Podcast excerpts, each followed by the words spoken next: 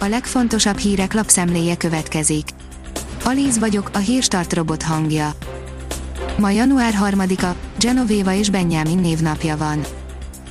A 24.hu írja, PDS első között olcsák a pedagógusokat.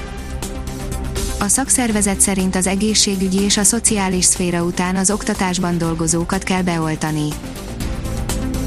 A 444.hu oldalon olvasható, hogy sokan csak most döbbennek rá, hogy fizetősé tették az általuk használt utat. Mostantól matrica kell az M4-es két eddig ingyenes szakaszára, az M3-astól Egerig tartó M25-re, az M76-osra az M7-től Balatonszentgyörgyig és az M85-ös folytatására.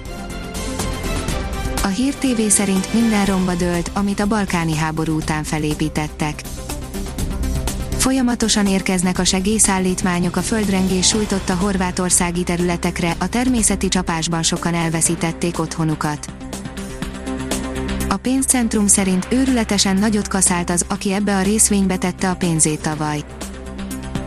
Igen, csak jó évet zárt tavaly Elon Musk cége, a Tesla, a most publikált adatok szerint az előző évinél harmadával több közel félmillió autót értékesítettek tavaly, a cég részvénye pedig tavaly 700%-kal emelkedett.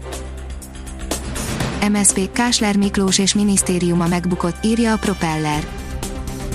Önálló egészségügyi minisztérium felállítását sürgeti az MSP, Bangóné Borbé Ildikó, a szocialisták országgyűlési képviselője vasárnapi online sajtótájékoztatóján úgy vélekedett, megbukott Kásler Miklós, az emberi erőforrások minisztere és tárcája, önálló egészségügyi minisztériumra van szükség Magyarországon kompetens vezetővel az élén.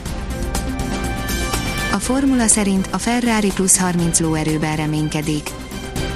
Olasz források állítják, hogy a Ferrari 30 lóerőt javulhat, miután ráfeküdtek a 2021-es erőforrás fejlesztésére. Kérdés, ez önmagában elegendő lesz-e a jobb eredményekhez? A privát bankár oldalon olvasható, hogy évtizedek óta nem látott gazdasági növekedés előtt állunk idén több évtizede nem tapasztalt ütemű fellendülés indulhat az idén a világgazdaságban, miután a koronavírus elleni globális oltási kampány kiteljesedésével várhatóan megkezdődik az élet visszatérése a normális kerékvágásba jósolták 2021-re szóló előrejelzésükben londoni pénzügyi elemzők. Egyedi, általa tervezett koporsóban temették el Pierre Cardint, írja a 168 óra online saját tervei alapján készített koporsóban temették el Pierre Cardin francia divattervezőt, aki 98 évesen halt meg december 29-én.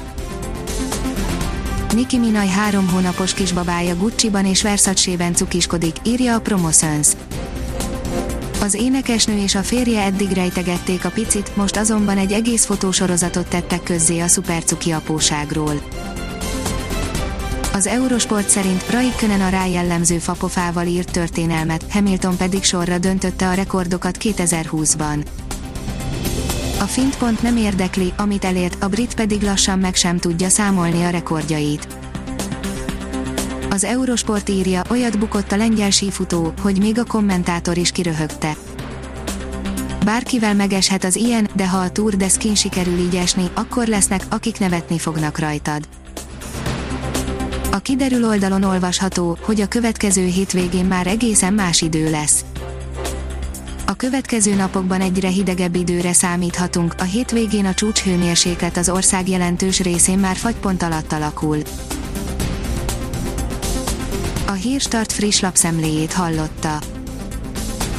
Ha még több hírt szeretne hallani, kérjük, látogassa meg a podcast.hírstart.hu oldalunkat, vagy keressen minket a Spotify csatornánkon az elhangzott hírek teljes terjedelemben elérhetőek weboldalunkon is. Ha weboldalunkon hallgat minket, az egyel korábbi adás lejátszása automatikusan elindul, beállíthatja, hogy az összes korábbi adás, vagy csak az aktuális tematika hírei következzenek. Köszönjük, hogy minket hallgatott!